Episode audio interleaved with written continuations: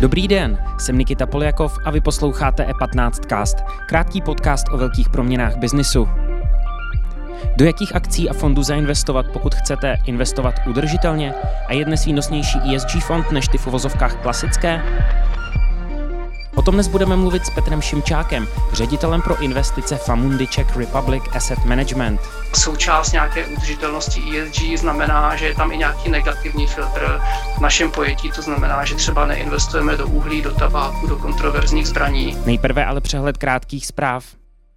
Ceny energií v Evropě se dál šplhají nahoru. Jejich růst začíná vážně dopadat na průmysl, zatím především na producenty čpavku a hnojiv. Nově přistoupila k drastickým krokům německá společnost SKV, součást koncernu Agrofert, který patří prostřednictvím svěřenských fondů premiéru Andrej Babišovi. Firma, kterou označuje za největšího producenta močoviny a amoniaku v Německu, oznámila, že sníží produkci o 20 Zatímco mnohé automobilky trpí nedostatkem čipů a dodávky jejich aut se spožďují, Tesla zažívá nejlepší období.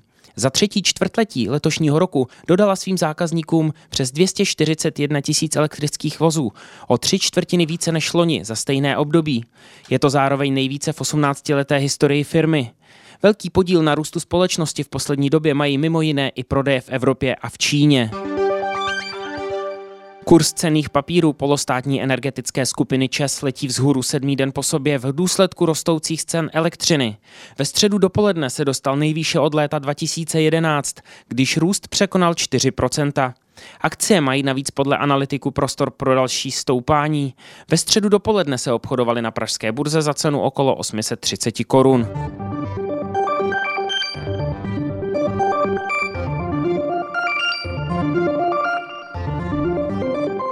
Více informací najdete na e15.cz. Teď už tu vítám Petra Šimčáka, ředitele pro investice Famundi Czech Republic Asset Management. Petře, dobrý den. Dobrý den. Rozjíždíte eh, dva nové fondy, ESG, eh, e eh, CPR Invest, které oba se zaměřují, řekněme, na budoucnost. Chci se zeptat, jestli byste popsal, v čem tví podstata těch fondů ESG trošku napovídá, že bude o udržitelnost?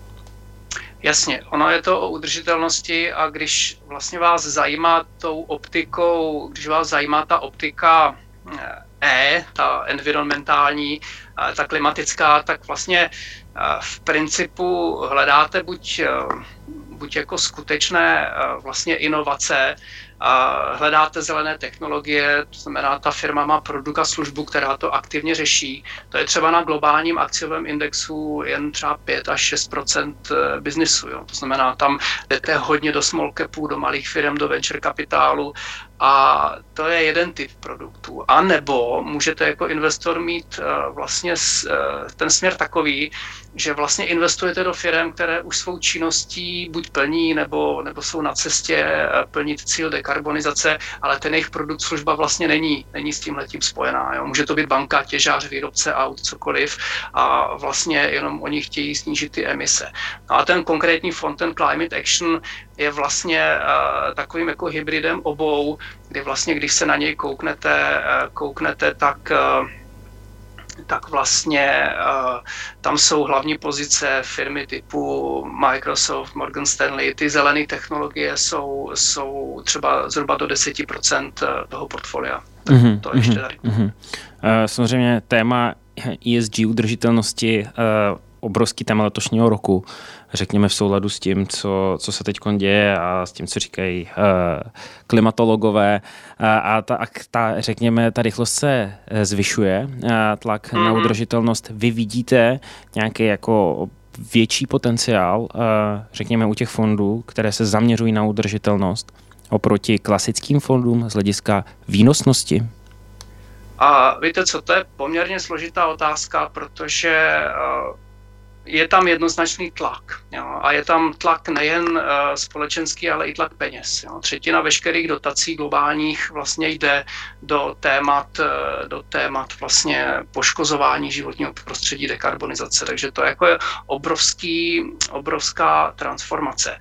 A takže vlastně na jedné straně máte, a když ještě budu u těch čísel a ne u těch prohlášení, jo, tady vlastně, když děláte portfolio a vlastně chcete udělat investiční produkt, tak byste to měli být schopni měřit. Jo. Jde, jde o to měřit a teprve pak to můžete řídit. Jo. A tady je vlastně ten základní princip je, je nějaká nějaký carbon budget, uhlíkový rozpočet a to je to, co ještě můžeme vypustit, což se odhaduje na nějakých 400 gigatun. A při tom tempu 1,3 tuny za sekundu eh, se dostanete na 42 gigatun ročně, tak máte vlastně 8 let na to, eh, aby člověk, aby vlastně ta společnost eh, přestala emitovat a udržela 1,5 stupňu, nebo 25 let, pokud by stačilo 2 stupně. Ale to je celek. Většina toho jsou vlády, firmy, a domácnosti a ty firmy, do kterých můžeme investovat my, to je ten náš investiční univerz a to je, kde se i ty fondy pohybují, tak to je nějakých globálních 9 tisíc firm a těm zbývá 61 gigatun, což je z toho celku 400 zhruba 15% celku. Jo. Takže důležité je, že ten asset manager investor není ten hlavní hráč. Je významný, ale není ten hlavní hráč. A jejich tempo 10,9 gigatun znamená, že konečná je v roce 2026 v tomto mm-hmm. kontextu. A dnes to plní jenom 6% indexu. Jenom 6% firm plní tenhle ten, tenhle ten uhlíkový budget. Takže je tady enormní tlak na firmy, aby s tím něco dělali, aby investovali, aby se transformovali. A tam máte jak ty příležitosti, tak ty rizika. Jo? Takže já nemůžu říct, že bych řekl, hmm. bude to výnosnější. Pro někoho to bude ztrátovější. Jo? Hmm, Ale zase, jako, jo, hmm. v, tomto, v tomto kontextu. Hmm. A je potřeba se na to dívat. Kdybyste se podíval na to, na konkrétní firmy, které vás, vás třeba, řekněme, baví, které byste zmínil na těch trzích, jo? a teď nemyslím ty, do kterých investujete, ale klidně osobně, na co se díváte, co si myslíte, že má potenciál do budoucna. Hmm, víte co, tam je to, tam je to tak, že my, uh, my vlastně spravujeme fondy, spravujeme portfolia, takže uh, přímo konkrétní jednotlivé akcie, to už je vždycky příběh celku, to není o té jedné firmě, ale kdy teda bych uh, zmínil, tak pokud bych řekl ten úplně nej, uh, nejvíc ekologický produkt nebo nejvíc ekologický fond, který třeba jehož portfolio je z 90% už vlastně na pařížské dohodě, tak je opravdu víc těch small capech, těch menších, těch, těch alternativních energiích, biodiverzitě, waste management. Tam jsou firmy, které většina lidí moc nebude znát, Train Technologies, ale najdete tam i třeba Deutsche Post nebo Johnson Controls, eBay, Waste Management. To znamená, to, to, to je vždycky potřeba se na to kouknout jako na celé. Kdybych řekl možná z fondu eh, CPR Climate Action, tak eh, mě třeba zaujalo, když jsem se díval na to portfolio, hledal jsem automobilky, že jo? protože jedna z takových diskuzí v, naší, v našem regionu je vlastně automobilky jsou velký téma a uh, jestli elektřina nebo, uh, nebo vodík. Nebo no a co myslíte vy? Co, co myslíte vy? Automobilky jsou teď velké téma já, pro všechny. Mm, no, já jsem v tom velmi otevřený. Uh, já bych řekl, ať, ať vyhraje to, co je smysluplnější, to, co je prostě udržitelnější. My máme konkrétně v tom fondu akcie Toyoty, což je lídr, lídr v, v hybridech a právě v, v tom, v tom eh, vodíku. A nejsou tam žádné, žádné jiné automobilky, ani německý, ani třeba Tesla tam není. Takže ale to je součást, to je součást celkové globální analýzy. Jo. To je jenom takový malinký, malinký, uh, malinký puzzle nebo část toho celku. Takže proto jako o těch, um, o těch společnostech takhle asi je to těž, těžko, těžko hovořit. Potom je tam ještě teda možná jedna z důležitých věcí, která zase v tom českém, v tom českém prostředí je velmi, velmi jako důležitá a diskutovaná je, že třeba součást nějaké udržitelnosti ESG znamená, že je tam i nějaký negativní filtr v našem pojetí, to znamená, že třeba neinvestujeme do uhlí, do tabáku, do kontroverzních zbraní.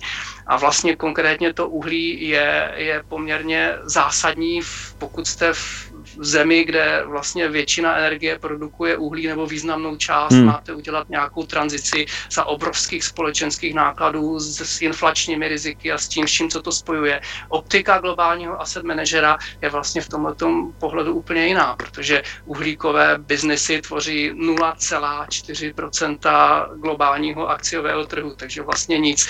Ale eh, ten energetický mix vlastně v té společnosti, a, že jo, před pár lety celkově to bylo lehce po 30%, u nás je to právě lehce pod 50 a musí to klesat až na nějakých 5% v roce 2050. To je úplně jiná no, debata, jasně. než třeba ta optika toho, toho investora. Ještě se chci zeptat na jednu věc. Vy i na mezinárodní úrovni u vás v rámci Amundi máte rozjetou eh, Asset Managers, eh, nebo Net Zero Asset Managers Initiative. Uh-huh. Jak se to promítá, řekněme, do přemýšlení o tom, kam zainvestujete ta, ta, tato iniciativa?